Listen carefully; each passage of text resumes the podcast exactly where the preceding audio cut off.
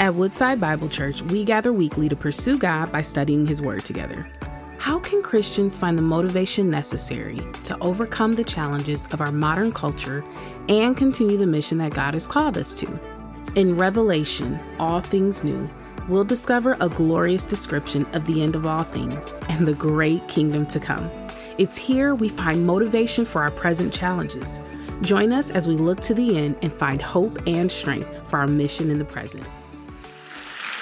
Well, I want to dive into the Word of God today, and so I'm going to continue on our series as we've been studying the last four chapters of the book of Revelation. Turn with me to Revelation chapter 20, and we're going to dive into Revelation chapter 20 in just a moment. But it was just a week ago where we were um, recognizing Memorial Day. We were paying honor and respect to those who paid the highest price for our national freedoms, and rightfully so, we should do that. But in just a few short weeks, there's another day that's coming in which Christians the world over are going to be paying honor and recognizing those who paid the highest price for their profession of faith in Christ, those who lost their lives for trusting in Christ. It's called the International Day of the Martyr. It's June 29th. I would love for you to mark your calendars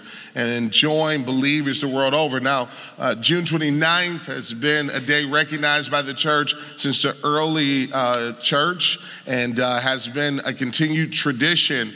And it's a day that's set aside to be able to remember those who, again, paid the highest price for their faith, were martyrs for the Christian faith, and, uh, and, and, to also remember the 360 million estimated Christians who are suffering heavy persecution for their faith today. Over the last several years, I've gotten a chance to visit some spaces and places where I have seen firsthand these brave brothers and sisters in Christ who every day, at the risk of their lives, are proclaiming Jesus.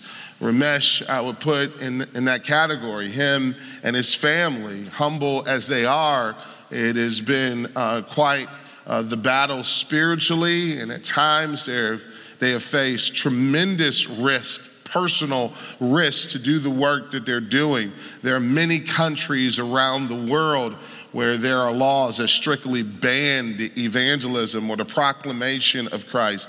Many suffering imprisonment and beaten, and some, again, even at the cost of their lives, remain faithful to the testimony of Christ. Now, you may be asking, Chris, why bring this up? It's because I've often asked myself, and many times I've even gone before the Lord and asked Him, what is it that keeps these believers going? No doubt the thought has to come into their mind, as it does in many of ours when things get hard for our testimony of Christ, when it feels like we're going to lose relationships with our closest family and friends, or we're going to be persecuted or kept out of the social interactions around us, or maybe even boxed out economically, like many of them are facing. What gives them hope? What keeps them going? I don't believe that's a contemporary uh, question. As a matter of fact, I know it's not. The fact of the matter is, as much of Scripture is written to answer the question of how do we maintain hope in Christ so that we don't abandon our faith, so that we can finish strong. This is the reason why John, the apostle, is moved by the Holy Spirit to write the book of Revelation.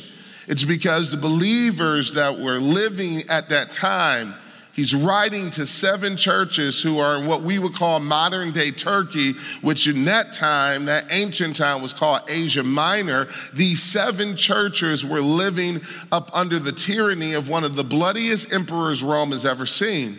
Maybe you've heard of the reign of Emperor Nero. Nero persecuted Christians and he hated them in particular because, unlike other religions that often during that day would allow polytheism or the multiple worship of gods, Christians had a different refrain. We proclaimed that Christ alone was Lord. And so he would burn them at the stake or throw them to the lions or martyr them, all in an effort to dissuade them from proclaiming Christ as Lord and to encourage them, like the rest of the empire, to say that Caesar is Lord. But Christians refuse to do that. They refuse to stop uh, trusting in Christ. They refused to stop living for Christ. As a matter of fact, they even modeled the way of Christ by loving their enemies who were persecuting them. And the church grew and it swelled and it continued to multiply, so much so that it became well known that the blood of the saints, the blood of the martyrs, are the seeds of the church. That the more you persecuted them, the more they grew and multiplied. But what was it that kept them from abandoning their faith? I believe that what it was is they had a vision of the future. That they were reminded again and again, and they would remind themselves again and again of how the story ends. And how many are grateful today that as you sit here today, that in spite of the encroaching hostilities of the Christian faith, even in our own country, and in spite of the persecutions that we may face by living in the face of a fallen world, how many are grateful that you know how the story ends? That Christ wins, that the devil is defeated, that Jesus is exalted, that there is a great reward if we hold on to our faith. And in many ways, today I want to encourage you don't let go of your faith. I also want to encourage you if you have not yet believed to believe and follow Christ because it's only in Christ where we have such a robust hope that no matter what we experience the betrayal, the brokenness, the mistreatments, the injustices all of those things pale in comparison to the great hope that is birthed in the believer who is trusted in Jesus. And so John writes, he writes as an exile himself. When he's writing this book we call Revelation, the last book of the Bible, by the way, he's writing from an island called Patmos. He's there, he's uh, being persecuted for proclaiming Jesus, but he's writing to believers to encourage them. And how does God equip him to do that? He gives him seven visions. What Revelation is, is a record of seven visions given to John um, by, by God that is shared about what will ultimately happen upon the return of Christ. And last week, Pastor Steve's really did such a good job of taking us further in our study in Revelation 19. As a matter of fact, I strategically planned my vacation to give him the toughest text. Just joking. Uh, he did a great job, but the text we're covering today I think is equally as challenging. As a matter of fact, we're going to look at six verses in Revelation chapter 20. And, and let me just say that these, these verses are, um, they, they merit honestly a couple weeks in a, in a Bible college or a seminary course. As a matter of fact, I remember sitting through several weeks on this chapter with my then professor, John Jelenic, who's a pastor here now who, by the way, is at his son's church watching his grandbabies get baptized today. So praise God for that. We love the Jelenics. Uh, but I remember sitting through multiple weeks. I don't have multiple weeks. I've already, uh, uh, I've already used uh, 10 of my 30 minutes just introducing myself. But this whole thought of all things becoming new and, and, and what is unfolded in these verses we're going to look at merits tremendous time so we approach it with a hefty amount of humility. Steve Gregg, who edited a, a, a, commentary on the book of Revelation, Four Views on the book of Revelation, says this that this chapter, Revelation 20, might be arguably the most controversial chapter in the entire Bible. Entire systems of interpretation have been built off of this chapter. Maybe you've heard the terms before premillennial, postmillennial, uh, amillennial. How many have heard these terms before?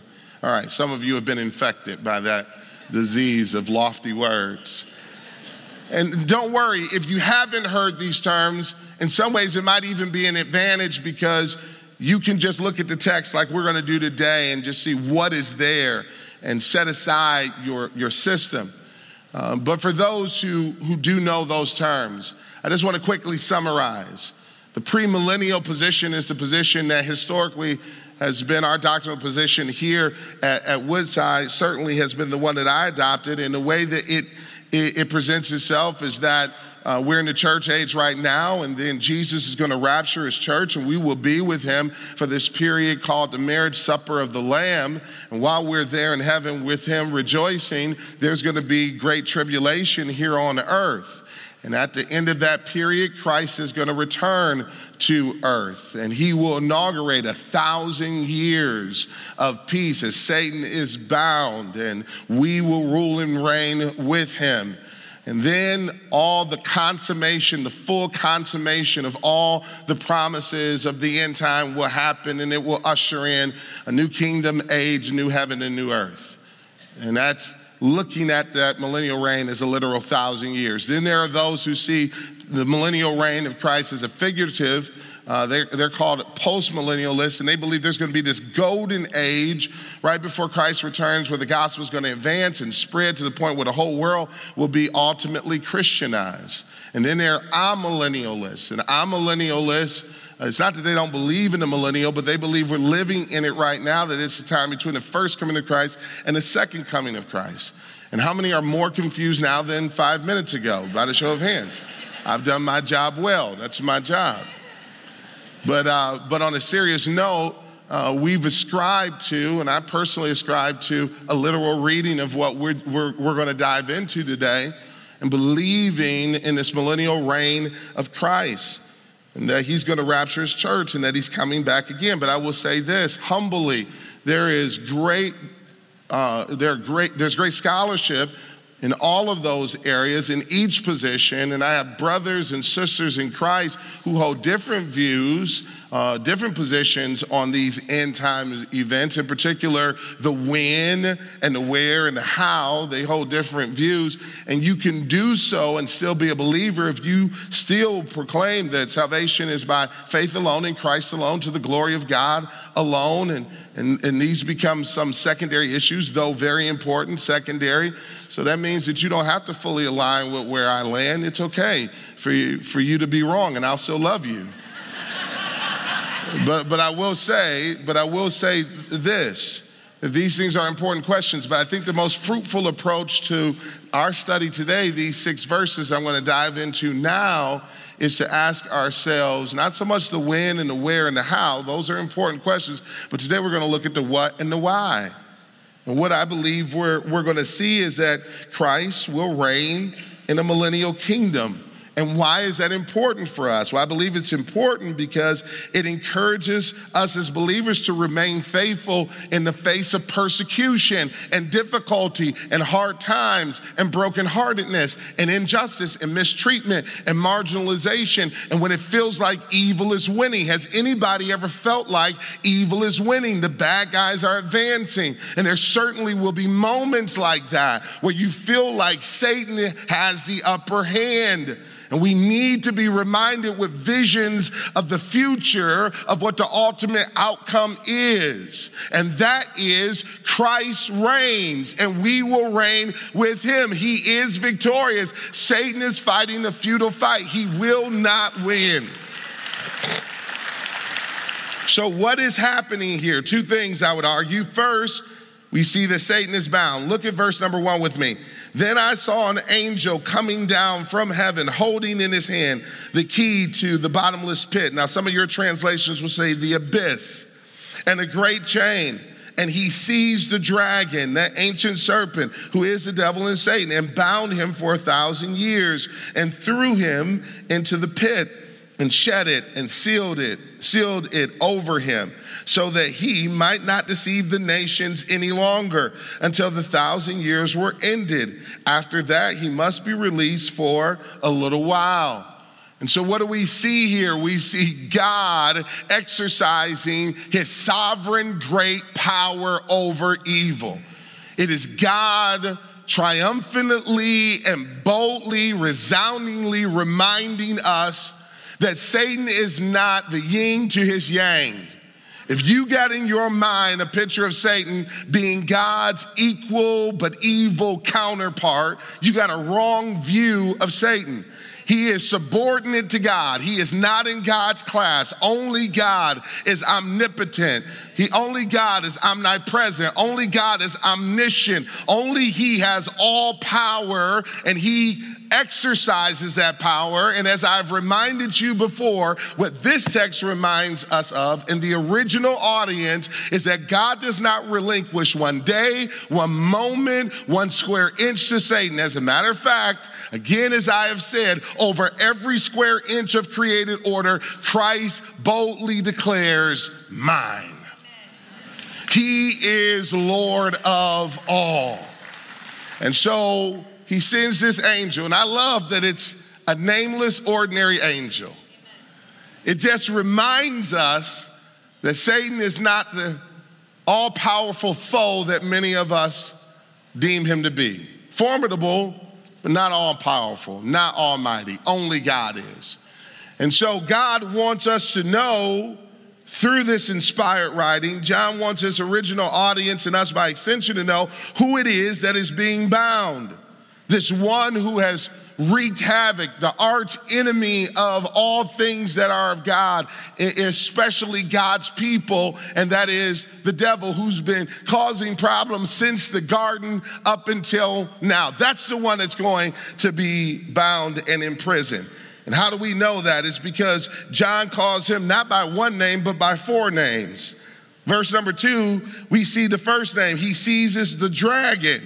And then John says, just in case you don't know who we're talking about, that ancient serpent. Now, as Pastor Steve reminded us last week, the key to interpreting Revelation is to have a strong grasp of the Old Testament, uh, the, the Torah, if you will, the Pentateuch in particular. And so, here, who is this ancient serpent? It's a serpent in the garden that deceived Eve. This is the one that's being bound. Then he goes on to say, to clear up any mystery, who is the devil and Satan, the one we call the devil and Satan, he is going to be bound. But he's not just going to be defeated, friends. Look at what it says in verse number two. It says he's going to be seized. Then later on in verse number two, he's going to be bound. And then in verse number three, he's going to be thrown into the pit. The pit is going to be shut, and then it's going to be sealed. I just love this imagery. I love this visual that Satan is going to be handcuffed.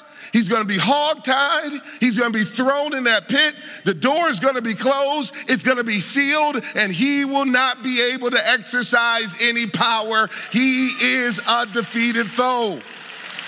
What are you saying, Chris? I'm saying there's a day that's coming where injustice will be defeated. There's a day that's coming where evil will be defeated. There's a day that's coming where all the, that is demonic is going to be defeated. One of the things that this text does for us is it cuts against the grain of secular atheism that tries to make us uh, think that everything that is broken in our culture and our lives is all rationalistic. That if we just educate humanity enough, if we just give them enough sophistication and culture that we will one day morally outgrow our fallenness. But we're the most affluent country the world has ever seen. And have you cut on the news lately? If money could do it, we wouldn't see the type of stuff we're seeing. And the stuff that we're seeing, it's not all natural. Satan influences and put thoughts into the minds of people. Have you ever seen such evil that you say, this is just purely demonic?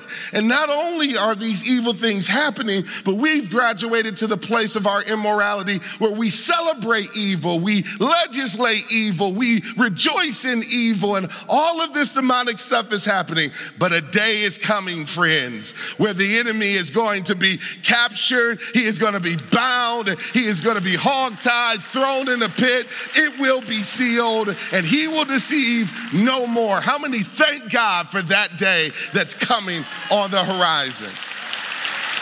So, what's the message? The message is don't give up hope.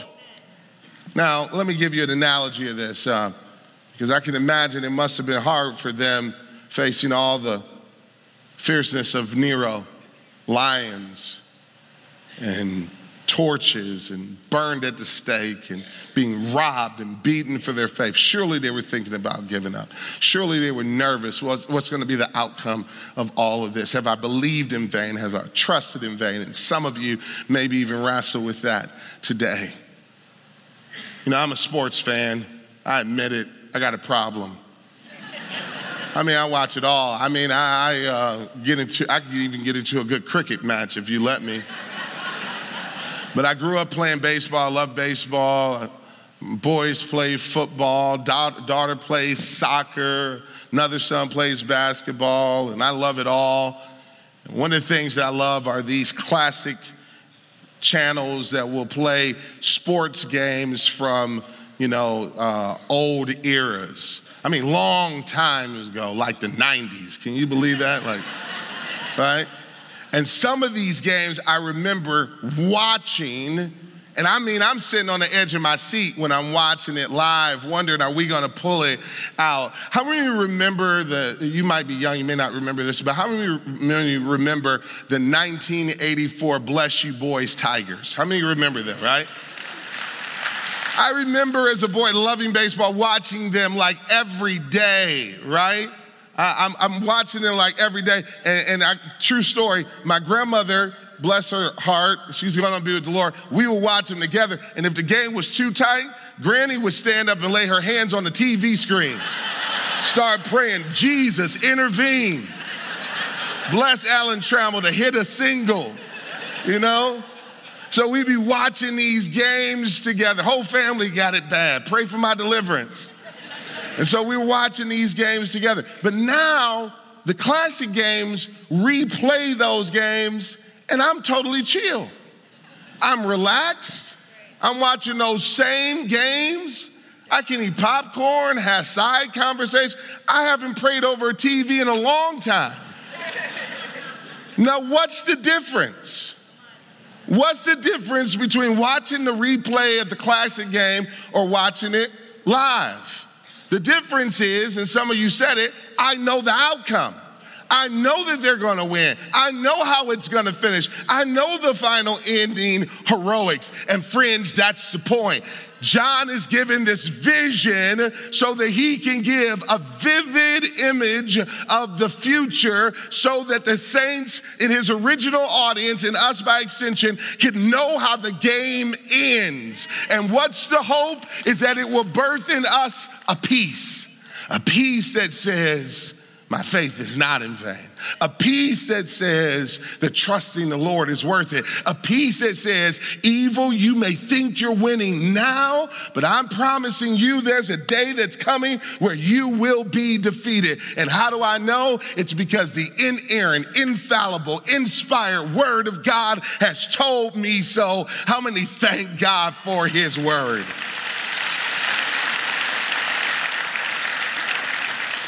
Satan is bound is the first thing we see. Second thing we see is that the saints reign with the victorious king. Look at what it says, verse number four. Then I saw thrones, and seated on them were those to whom uh, the authority to judge was committed. Also, I saw the souls of those who had been beheaded for the testimony of Jesus and for the word of God, and those who had not worshiped the beast or its image and had not received its mark in their foreheads or their hands. They came to life and reigned with Christ for a thousand years. There we see it again. Six times in this chapter, he mentions the thousand year reign of Christ. The rest of the dead did not come to life until the thousand years were ended. This is the first resurrection. Blessed and holy is the one who shares in the first resurrection, over which the second death has no power, but they will be priests of God and of Christ, and they will reign with him for a thousand years. We see it again. Now, John introduces to us two resurrections, a first and a second, two deaths, a first and a second. And uh, what is he trying to communicate to us here? Is that Christ is returning. He's going to establish his millennial reign, his thousand year reign. Again, I see that literally. I recognize some may have uh, various opinions on the symbol, symbolism of that, but he's going to come. And what we do agree on, what we must agree on, is that Christ will reign and we're going to reign with him. That's where all parties agree that he's going to reign, we're going to reign with him. But there's two groups that he specifically mentions are going to reign with him. The first are martyrs. They are known here as those who were beheaded for their faith. Now, this isn't something that any of us will voluntarily just sign up for, but this is something that many of our brothers and sisters in Christ have paid the price of and will pay the price of for their faith in Jesus Christ. And is there a reward for holding on to your faith even in the face of martyrdom? The answer is yes, there is a reward. And what is the reward and what is the promise? The reward and the promise is that you will reign with him and be given a crown of life. And what an exchange. Yes, temporal death, but that's exchanged for eternal life. Yes, cut short in this fallen world, but that's exchanged for eternity in paradise. How many think that's a good exchange? To be with him forever and ever. But not just them, but also there will be those who refuse to worship the beast. Who is the beast? The beast is uh, part of the unholy trinity that we were introduced to last week. It is the Antichrist. And here's the thing you got to know is that the spirit of the Antichrist is already in the world. And yes, it will be embodied in a particular person, but the spirit of the Antichrist is already in the world. And we worship the Antichrist anytime we allow culture to define our ethics and morality instead of Christ defining our ethics and morality. When culture defines what's right and wrong and how we parent and how we go about our married life or our, or our singleness or our or how we use our time, talent, and our treasure or our sexuality or our money, when all of these things are defined by the shifting sentiments of culture, we are already worshiping the beast and the Antichrist. But when instead we allow the authority of God's infallible word to reign and we submit ourselves to Christ, saying, You alone, O Lord, define what is right and wrong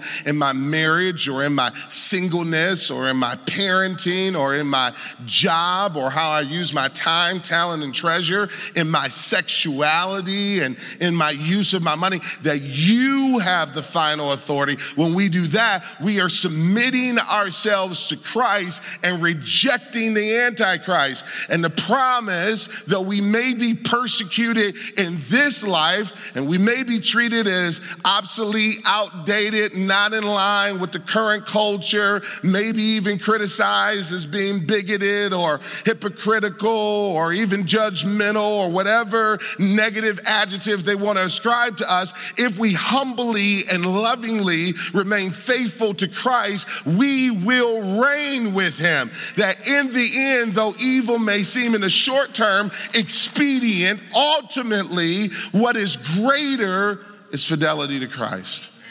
And those who refuse to bow their knee will experience reigning with him. Those who died, the first resurrection. Now, that second resurrection is for those who died and rejected Christ. They will be raised at the end of the millennial age and they will be judged. And they will ultimately be judged. So, the question of the text today is what are you focused on? Ultimately, it's designed to give hope to those who have put their faith in Christ and to encourage those who haven't. Let today be the day of salvation. Ultimately, it is designed to say, keep your eyes on Him. What allowed them to sustain through the difficulties of their day? It was having a picture of a future day. And what will allow us to sustain hope and have peace in our day it is to have a picture of that day that is coming. Don't lose sight of that day. And if today you don't know His love, His grace, His mercy, if you don't know the healing and the restoration that comes from a relationship with Christ, let today be the day of your salvation. I want to do something that we don't do too often. I'm going to ask you just to bow your head and close your eyes for just a moment. I'm going to ask you to search your heart. And in the privacy of your own moment, I want to ask you to think deeply. Today, do you need a relationship with Christ? For some of you, for the first time.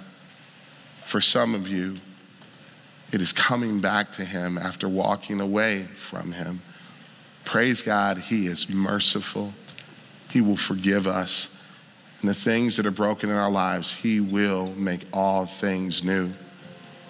So He gives us this promise that if we trust in Him, we will be with Him and He will be with us even in our difficulties. So as you search your heart, I'd love to pray for those of you who today want to give your life to Christ or come back to Him again. I'm not going to make you come up to the front or leave your seat or anything, but I'd love to know who you are so I can pray for you. So while every head is bowed, every eye is closed, if that's you, can you just lift your hand in the air? If today you know you need Jesus, just lift it and keep it lifted. Today you know you need to restore your relationship with the Lord. And it's great seeing hands all over the building lifted. Keep it high. And I love to pray for you, young, old, married, single, in between can't live my life on my own. I've messed it up enough. I need the grace of God to restore me. I want to pray for you right now.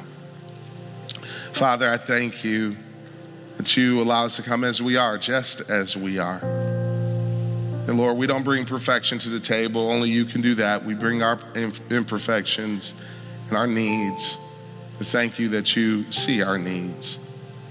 And as someone said, you look beyond our faults to our needs. And our greatest need is spiritual. We need a Savior. So, Lord, I pray that today my brothers and sisters would know your nearness, that today would be a day where we denounce sin and Satan, and we confess that Jesus is Lord of our lives. We ask you to come in, God, take rulership in our hearts, and lead us in your path. And we pledge today that we will follow you. It's in Jesus' mighty matchless and magnificent name we pray. And all God's people said, Amen. Thank you for joining us as we study God's Word together. We would love to hear how God is moving in your heart and get you connected into the Woodside Bible Church family. Head to woodsidebible.org slash connect to introduce yourself today.